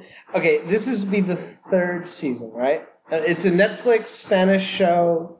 Um, I actually watched seasons. It has like all the actors from Casa de Papel, Money Heist, and stuff. So you know, it's like um, I actually watched the first two seasons somewhat un- unironically even though then I realized afterwards, I'm like, wait, no, I'm one of the few people in the world watching this seriously. Everyone else is watching it as like this trashy, guilty pleasure. But the third season go, they got rid of my favorite characters, and the third season went, they retconned a bunch of the characters that they kept, and they went like, like full oh. trash. They're like, yeah, we are, we are now just trashy TV. We're there, there's no, they got rid of like the the, oh, the no. actors and actresses that left the show were basically like the strongest ones. So without them, the the cast suffers badly. It's kind of like what happened with uh, I I was watching American Gods. Okay. And by season three of American Gods, the same thing happens. Like half the cast is gone. They try to replace them with new people, and I just I watched one episode of season three of American Gods and gave up. it's like I'm out at this point. Yeah. There's kind of like a, a mystery like running through the whole series of like who the main character is, and then they reveal who he is at the begin at the first episode Uh-oh. of season three. so I was like, oh well, there's no reason to keep watching anymore. Like the good characters are are all gone or dead. Right. And I know the answer to the mystery, so right. I'm out. I, I, I did. I, I, have I did I talk to you about Mare Mayor of Easttown? Yeah, I still okay. haven't gotten around to that. I was really busy this last week. Um, I, like I do want to watch that eventually. The one thing I did start watching that I, um, the only thing really that I start started watching that I haven't already been watching is uh, the Creepshow series oh. that's on Shudder. Okay. Uh, it's kind of hit or miss, but I like some of the stories. I, I just started season two, and I like season two more than season one. It feels like they got a bigger budget, Oh, uh, and the stories are a little bit more fleshed out, I guess. But Did you watch Twilight Zone? uh, I've seen a few episodes of like the the classic. Oh, but the new Zone one though, the new- the new I don't I don't it was Oh oh, no, it was, it was, I, I it was terrible. I mean, just I like Okay, yeah, I was gonna say I've heard like mixed things about it it. was so but- it was such it has it has really good actors in it. It has the Jordan Peele who I really like. It was just really bad. So I was I was afraid Creepshow would be sort of like that, sort of like um too heavy handed.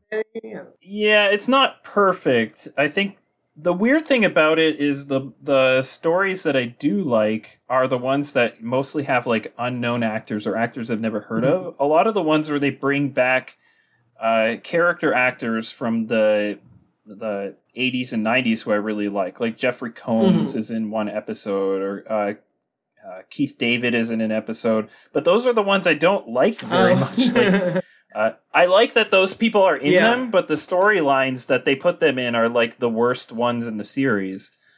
Uh, so yeah, it's it's just nice though to have that kind of TV, like Tales from the Crypt, Tales from the Darkside, kind of thing, uh, making a comeback because it's it hasn't really been a thing since like uh, I think Masters of Horror, which was around 2005, was like the last big like horror anthology type of Okay. series. Uh, so it's cool that they're bringing something like that back. It's not again, it's not perfect, but it's like any horror anthology type True. of thing where it's like uh, some of the stories are going to be better than others. I think that happens with even the Creepshow movies like Yeah. that. Like some of the the Or stories Cat's are a lot Eye more is a good memorable. Cat's. Eye has like one really good one. Ah, yeah, I love Cat's Eye. Yeah, Cat's Eye was the Quitters Inc. is so good, and then the other one's like, yeah, it's okay. Yeah, I, I like the one. I like the sequence where the guy's walking around the building. Like I, I just thought. oh yeah, yeah, that's okay. Yeah, the ledge or something. Yeah, with uh, what's the name? Robert Yeah. something. I don't. It's the guy from Airplane. Yes, but I uh, don't. I don't remember his yeah, it's not Robert Stack, but yeah, the Robert Stack's the other actor in that. Um, um, yes, okay, yeah, I actually, I actually forgot that was Yeah, part of got- Cat's Eye. The the Creepshow series has that kind of vibe. Robert to it, Hays. so- Robert Hays. That's is. Oh yeah, Robert Hays is like the the guy on the ledge. Um, yeah. Other than that, I watched uh, Luca, the new Pixar movie on, Oh, on. Disney Plus. I thought it was good, but it's uh, it wasn't quite up to like Pixar's like emotional masterpiece kind of. It's not like a Coco or uh, a WALL-E or an Up or something like that. It's kind of a it's kind of just like a nice like Sunday afternoon type of Mhm. movie. Uh, it it takes place on like the Italian coast, and I think they did a really good job of like capturing the beauty of of Italy and like an Italian kind of coastal fishing town. Okay, yeah. Uh, the characters in it are really good. I, I like the the three kids that are in it. Uh, like they, they have really likable lead characters in it. I just thought like uh, story wise, the story felt kind of rushed and like they kind of squeeze all the emotional beats into like one 10 minute section right before the third act. Uh, and then everything's resolved really, really quickly at the end. So it, it felt kind of rushed in a weird way. Uh, and it's it's reflects that because it's like the shortest Pixar movie in a very long time. It's I think it runs at like 102 minutes on Disney Plus, but that's including they have all those like subtitle credits after the regular credits. So there's like 5 minutes of subtitle credits and like 6 or 7 minutes of like normal credits. So like the actual movie of Luca is maybe like 85 minutes or something like that. It's very short. Right. But yeah, I enjoyed it. I would still recommend it. I liked Soul a lot more. Okay.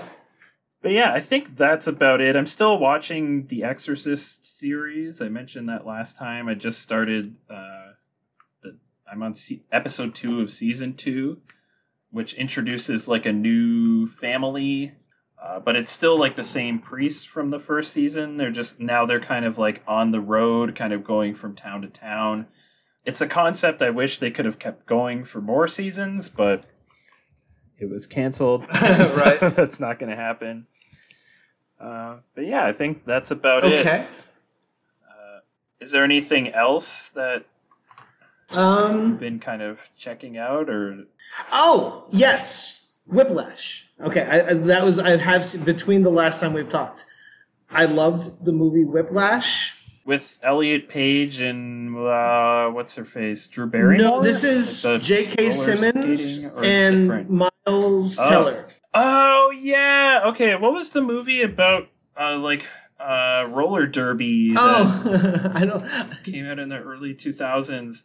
I'm not familiar with it. I kind of want to watch it though. I'll look it up. Okay. roller derby, Whip It. ah, okay. mixed up with I'm not It. familiar with that movie. which I actually I, I have not seen it yet. Like I know of it, but I haven't gotten around to watching it. Uh, but yeah, Whiplash is fantastic It's movie. so I watched good, that. yeah, shortly after it came out. I'm not a musical musically inclined person, but um, just just the fact I just I, I loved everything about that movie. I just I loved the performances. I've always liked Miles Teller. I even liked. It was actually funny last last week. Um, a friend and I were I we were in um in a small town and we are um, flipping channels on TV. And um, there's uh, 21 and over was on in Spanish, and that movie's terrible. But um, I like Miles Teller, um, and I like he's someone like I'm glad I was glad to see him in like a real movie and not like in a 21 and over sort of. Yeah, fair enough. He has he has like a, a lot of he has like an intensity to him. Yes. I guess that I appreciate. He has uh, like people say like the punchable face problem. I guess I, I never really thought because he was also in Project X, that silly movie, um, and I really liked him in that. I haven't seen either of those movies, but I didn't know he was because I always get Twenty One and Over and Project X mixed up. Like Right? Yeah. in my too. mind, I, I keep thinking of them as the same yes, movie. they are kind of the same. I, I didn't know Miles Teller was in both. Yes, he's absolutely in both, which is funny. But yeah, the the director of that, uh, what's it, Damien Chazelle? Yes, yes, Uh, yes. Also, also directed La La Land and uh, First Man with with uh, Ryan Gosling. Yeah, he's a he's a really good director. Yeah, he's a great director. I- It, is funny. I was actually I took a couple. I took some clips from YouTube, um, and um, showed some of my students the J.K. Simmons, and they're like, "Wow, he teaches like you do." Like, "Oh yeah." Oh, jeez. I don't know if that's a I compliment know. I was like, not. and they're like, "Yeah, they're, you're you're intense." That's not my beat. Yeah, Like, I mean, like, okay, I, I hope I you're not like slapping your students. I've in the never hit a student, but I have thrown a chair before, so I guess maybe that's where they get that from. I've I've thrown a lot of things across the classroom, so. I, lo- I love that movie. I'm so I was so glad I watched that movie. I was so glad. Yeah, I'm a lot more laid back in my teaching style. I yeah, think. I'm a little. Uh, Um, um, yeah, I love that movie. But uh, yeah, that was a great one. That was that made me want to try and find other movies like it. Like I was like trying to look up IMDb, like movies like Whiplash. You know. I don't know if I can find. Maybe maybe you watch Whip It. Yeah, maybe watch Whiplash just and to- see how see see if that's at all. It probably has nothing to do with Whiplash and is nothing like it. It's just a I similar like title, and that's Roller, the movie I Roller thought it was. funny to me, so maybe I'd enjoy it.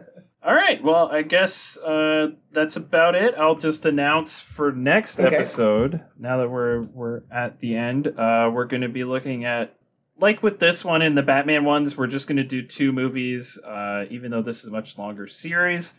Uh, we'll be looking at the first two Jurassic Park Mm-hmm. movies, the ones that Spielberg directed specifically, uh, Jurassic Park and The Lost World Jurassic Park. And I know you have a kind of a weird history with the first one, where you you were more of a book I fan, was book and. I haven't read the book. I'm more of a movie Right. fan.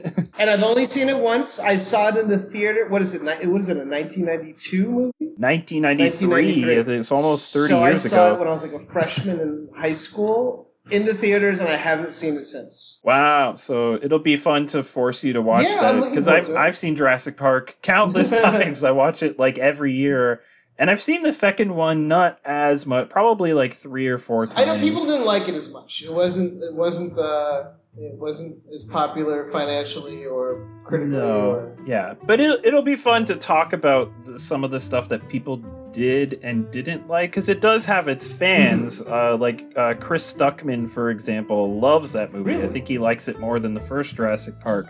Yeah, there's people that love. Uh, same thing with there's a guy on on YouTube called Clayton Fiorini. Like, in most of his videos are about Jurassic Park, and his favorite Jurassic Park movie is The Lost World. So it's kind of the same thing as like Space Jam. Like, it has its own weird cult following of mostly like kids who grew up in the 90s.